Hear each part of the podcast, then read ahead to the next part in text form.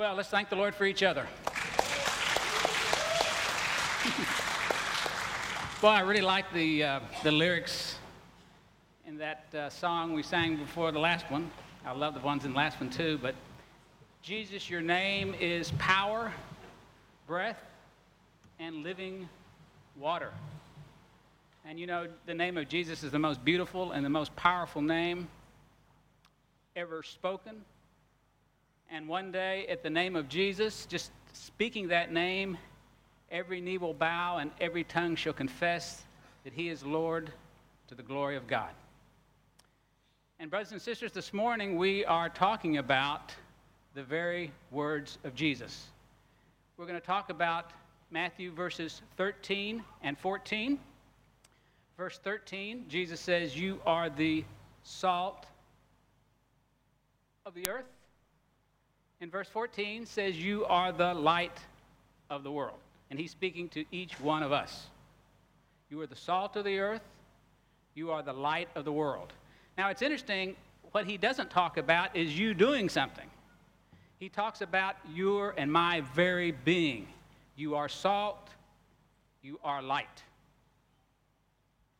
But then he goes on to say, But if salt loses its saltiness, or its flavor, how will its saltiness be restored? He says it's good for nothing but to be cast out and thrown under the foot of men. And then about light, he says, You're the light of the world. A city that sits on a hill and it cannot be hid. A man does not light a light and put it under a bushel, but he says he puts it on a stand that gives forth light into all the rooms. So again, he's talking about as believers, we are salt, we are light, but there's also a potential to be realized. We can be very salty. Jesus was very salty.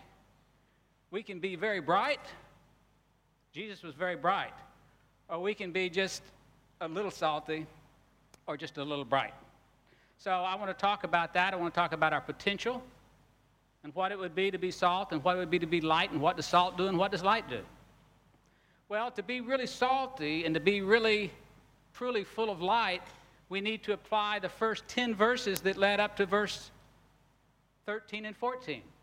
To be salty, we need to understand that spiritually we're impoverished. And because we understand our poverty, it takes us, it puts us in a very needy relationship with Jesus. With the mindset, Jesus, apart from you, I can do nothing and begs the question therefore, Jesus, since I cannot do anything, will you please live your life through me? And Jesus says, those people who live that way, who understand their spiritual poverty and live their life as they, say, as they accepted me for salvation, bringing nothing to the table but need, will they continue to walk in me, as the Apostle Paul says, in the same manner that you accepted Christ as Lord, so continue to walk in him. The salty person is a person who mourns, who mourns every second that they are out of step, out of abiding with Jesus. And the result of that being out of step, the manifestation of the flesh and how that hurts all those around him, how it absolutely spoils every circumstance he or she finds herself in. And this morning, it's just it's a life of constant repentance, constantly turning. Father, I did it again. Father, I did it again. Father, I did it again. You know, Father, I will always do that unless you show up. Again, we confess our sins. He's faithful and just to forgive. But then when we confess it, He cleanses us. He doesn't say you need to cleanse yourself. He cleanses us from all in us that is not right. And the mourn shall be comforted by the Holy Spirit who affirms to us how much we are loved. The salty person, the person with a lot of light, is the person who is also merciful. He gives grace to those people around him. He, and the basis of his mercy is he understands that he was running or she was running to hell just as fast as they could get there, and one day Father just put his foot out and tripped him.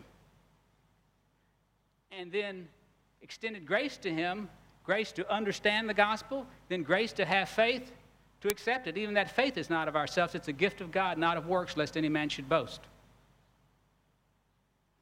This same man is the man or woman who hungers and thirsts after all that's righteous. And the ultimate embodiment of righteousness is Jesus, the man or woman who hungers after that relationship with Christ. with all their heart, soul, mind, and strength. They shall be filled with the Holy Spirit. And blessed are the pure in heart. They seek God not for what He will do for them, but only for who He is. No motives, no mixture in their motives, only seeking Him for who He is. And then He reveals Himself to them. The next one are those who are persecuted. You know, brothers and sisters, if we become salty and we become light, we'll be persecuted. If you're a young person at ISB or some of these other schools, people are going to ask you to do things you know is not right. People are going to ask you to go places you are not know you're not supposed to go, say things you're not supposed to say, look at things you're not supposed to look at, and if you don't, people will make fun of you. They'll say you're a sissy, you're this or that. Well, that's persecution. And if you're in the business world, the same thing will happen. You'll be asked to do things, to disclose things, or to just put a little different light on things than is the accurate picture. And if you don't do those things, you'll be excluded from the in crowd. You'll be not so promotable. Then Jesus gets into this point you are the salt of the earth, you are the light of the world. Let's talk about salt for a minute. Salt is not even alive, it's just dead. But you take a piece of, if you take salt and just put it on a table, and you take a piece of ice and put it on that salt, you know what'll happen? It'll melt the ice. You take a piece of meat and lay it on that salt, you know what'll happen? It will preserve it. And if you got a cut on your hand and you put it on that salt, you know what'll happen? It will heal it. I used to have a butcher, and every time he'd cut his arm, he'd just pour salt into the wound. He said it also helped it not scar if you fill it with salt. Salt is not even alive, but everything that comes in contact with salt is affected and changed just by the very nature of the salt itself. And this is what happens when you and I get in fellowship that the first 10 verses talked about, starting off with being poor in spirit, pure in heart, merciful, mournful, no agenda in our relationship with God other than Him Himself. What happens is we become salty. And then what happens is every person or event that comes in contact with your life and my life is just changed by our very relationship with Christ. Because as those people and those events come into our life, the life of Christ flows through us, and that changes things. It changes circumstances, it changes people. Okay, let's talk about that idea of salt melting ice. As you're abiding in Christ, boy, there's a lot of icy hearts in this world, aren't there? a lot of people who don't feel loved, don't feel cared for. As you follow Christ, you'll find Him giving you a heart of compassion, reaching out, touching. If you're a businessman, you know it's very easy for business guys every day to eat lunch at their desk. But you know what? In your office, there's probably 50 guys who would love to have lunch with you and not talk about sports and not talk about politics and not talk about pollution, but say, "How you doing? Tell me about your family." Are your kids in school? You know, the gift of presence is one of the greatest gifts we can give somebody. Most people have no one to talk to. Men don't have anyone to listen to them, other than their wives, and those relationships are complicated. You know why relationships between men and women are complicated? It's like the old Apple computer and the IBM. They're different operating systems, and it takes a lot of complex software to get those things to communicate. Where men just communicate like this, I can communicate more with a man in five minutes than I can with my wife in five hours. But I love to communicate with my wife because that's a lot of fun. But it's a little more complex. Ultimately, you can take and share the gospel. And then the Holy Spirit will break people's heart and bring and then melt, melt those hearts, melt those hearts, and bring them to a relationship with Himself. Salt, as we said, salt heals. And as you love people, as I love people, that brings healing to them. There's not many people who can have someone to talk to that doesn't judge them. Just listen to them, love them, let them talk to you, ask them questions. Oftentimes, when a person talks, it's one of the most healing things they can do. Just hear themselves talk, just get it out. And salt, what else does it do? It preserves. Brothers and sisters, we live in a world where every day we're tempted, every day we're tested. And as we're salt in this world, we can help people preserve their relationship with Christ. We come alongside them, we're like a couple little donkeys. We just kind of get up next to them, let them share their load with us. We share that load with Jesus, and we're an encouragement. You know, someone has said if you want to run fast, run alone. If you want to run far, run with someone else. And two are better than one, and threefold cord is not easily broken. And we can help people preserve their relationship as we befriend them, as we love them, as we show them the grace of Jesus, as we speak the truth of Jesus to them, as we listen to them. People probably need our attention more than they need our answers. Because just being with a person is one of the greatest ways we can love a person. So, as salt, we have the opportunity to do all those things to, to melt hearts that feel very cold and unloved and uncared for, to bring healing to hearts that are broken, speaking truth, reminding them of God's love, His reconciliation, that there's nothing you can do to lose His love and also then the preserving of their relationship with Christ. He goes on to say in verse 14, You are the light of the world, a city that sets on a hill that cannot be hid. You know, it's very interesting. This is one of the amazing things that Jesus said to, the, to mankind because he said of himself, I am the light of the world. And now he turns to each one of you and says, You are the light of the world. So it's kind of like he's passed this baton, he's passed this torch on to you and unto me. And as you and I abide in him, his light, his life shines through us.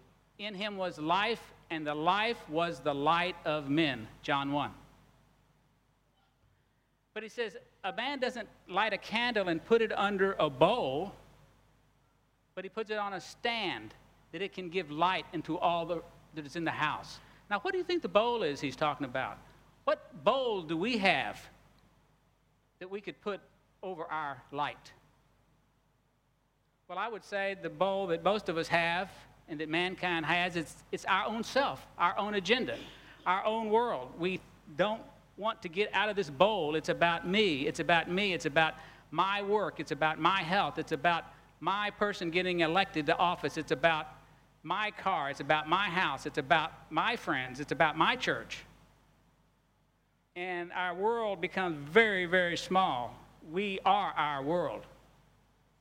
That's the bowl that can snuff out the light of Christ in us. Jesus wants us to understand that that needs to go. You and I were purchased to be salt and light. This is something to be spent before the world, before mankind. He wants you and I to be this light, this city sitting on a hill, way beyond our own world. It's not about us. It's about Jesus and all those people he puts around us. First of all, the body of Christ, and then the lost. And what, ha- what does light do? Does, does light say, I'm going to be intentional? No, light is just light. But light gives direction. If you're ever on a dark night and you're lost in the woods, you see a light, I see a light, we know where to go. We'll go to that light. And as you and I abide in Christ, it points people to the light. We don't even have to be intentional about it. It just does it. I had uh, lunch yesterday with uh, Taylor Gates, and I'm going to get the story wrong, but I'm going to get the point right. He uh, just graduated from film school this year, and in LA, they go to this fancy studio, and they allow some of the top film schools to, to go in and have classes there, but a lot of the employees in there, especially this one man, you know, he kind of, well, it's a bunch of kids. They think they're prima donnas. You know, they think they're going to be great. You know, he just kind of had this negative attitude toward them. And there's several schools to go. But Taylor's group was in the habit of when they went into the studio, before they started their production, their, all the stuff that they did, they would pray. They would pray together. Well, some months later, he meets a guy from another school and, uh, and he said, you know, something like, you know, we're at the same studio you're at. And he said, yeah, no, you know, that guy who runs the studio, he talked about y'all always prayed. But he said, he said, you were different than the other teams. You, you, you were very different. You were organized, you did this, you did that, you did that. He bragged basically on Taylor's team who prayed. Now, this guy probably wasn't even a believer. And they weren't trying to be intentional about praying. They, they, they weren't trying to impress this man. They were just doing Jesus. but someone saw it. Let me ask you a question. Have you ever observed somebody else? Have you observed somebody at church today? Did you look at someone's dress or someone's hair or lack of? If you've ever observed anybody, just know this somebody has observed you. That's a scary thought. It's a scary thought, but somebody has observed you. Every day, somebody observes you. So, you are the light of the world. And as you do business, as you do Jesus, people will observe that. What else does light do? It illuminates. You know, you can go into a, a dark basement and look at the stuff, it looks pretty good. But you turn on the light and you go, oh, those cobwebs, that snake, you know, this, you just can't believe what's in there. That's what light does. In fact, as a young married man with four children almost, you know, a year apart except for the fourth one, Kathy not speaking in complete sentences in those days and hardly time to do things, no IEs in those days, I had rheostats on every light in my house. And when company would come, if there wasn't time to dust, boy, we just turned that rheostat down. Everything looked great. If you don't know what a rheostat is, a rheostat is something that just dims the light. And we just dimmed it down to the point where you couldn't see. you couldn't see what hadn't been picked up, and you couldn't see what wasn't clean. But what happens is you and I abide in Christ, it illuminates the darkness around us. Now, this will be sometimes problematic for you and I, brothers and sisters, because the darkness doesn't like to be exposed. So, to those who God has called to Himself, this will be convicting to them. They will, He'll use it to bring them to repentance. It will be the, the aroma of Christ to them. But to those who are outside that pale of salvation, it will be the stench of death. And you and I may well be persecuted just because light is coming from us. Jesus says, you know, they can't hate you, but they hate me. But if they say hate me, they're going to hate you too. And that's just part of being salt and light. What else does life do? Well, light gives life. You know, none of these plants we have around here would make it without light. People with, without enough, I think it's D3 vitamin, or one of those.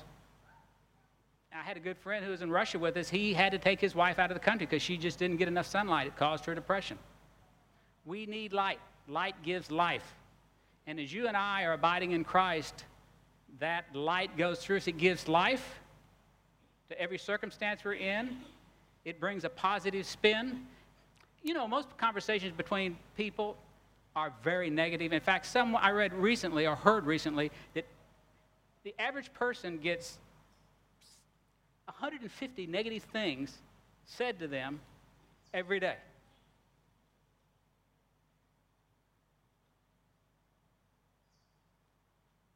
These lips, with our lips we bless, with our lips we curse. These lips are made to speak life, to speak life in the circumstance. If we don't have something positive to say, we shouldn't say it. But we've got a lot of things to be glad. There's a lot of things we can be thankful for. But speak life into our relationships. Speak life. Somebody says to you, well, you know, the weather is really polluted today. And say, oh, yes, it really is.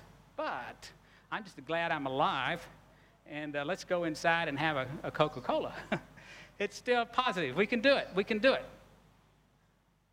You are the salt of the earth, you're the light of the world. And this potential he's talking about, and he's, he's put it out there, is we can miss that potential. We can miss the potential of being that which we were recreated to be salt of the earth and the light of the world. Jesus does not want that. We cannot lose our salvation, but we can lose our potential. Let me close and remind you those two words, vocation and occupation. That's what this is about. Vocation is a Latin word to call. It means the deep meaning, the deep calling on our life from the word voca. And occupation is a physical, geographical place where we express our vocation.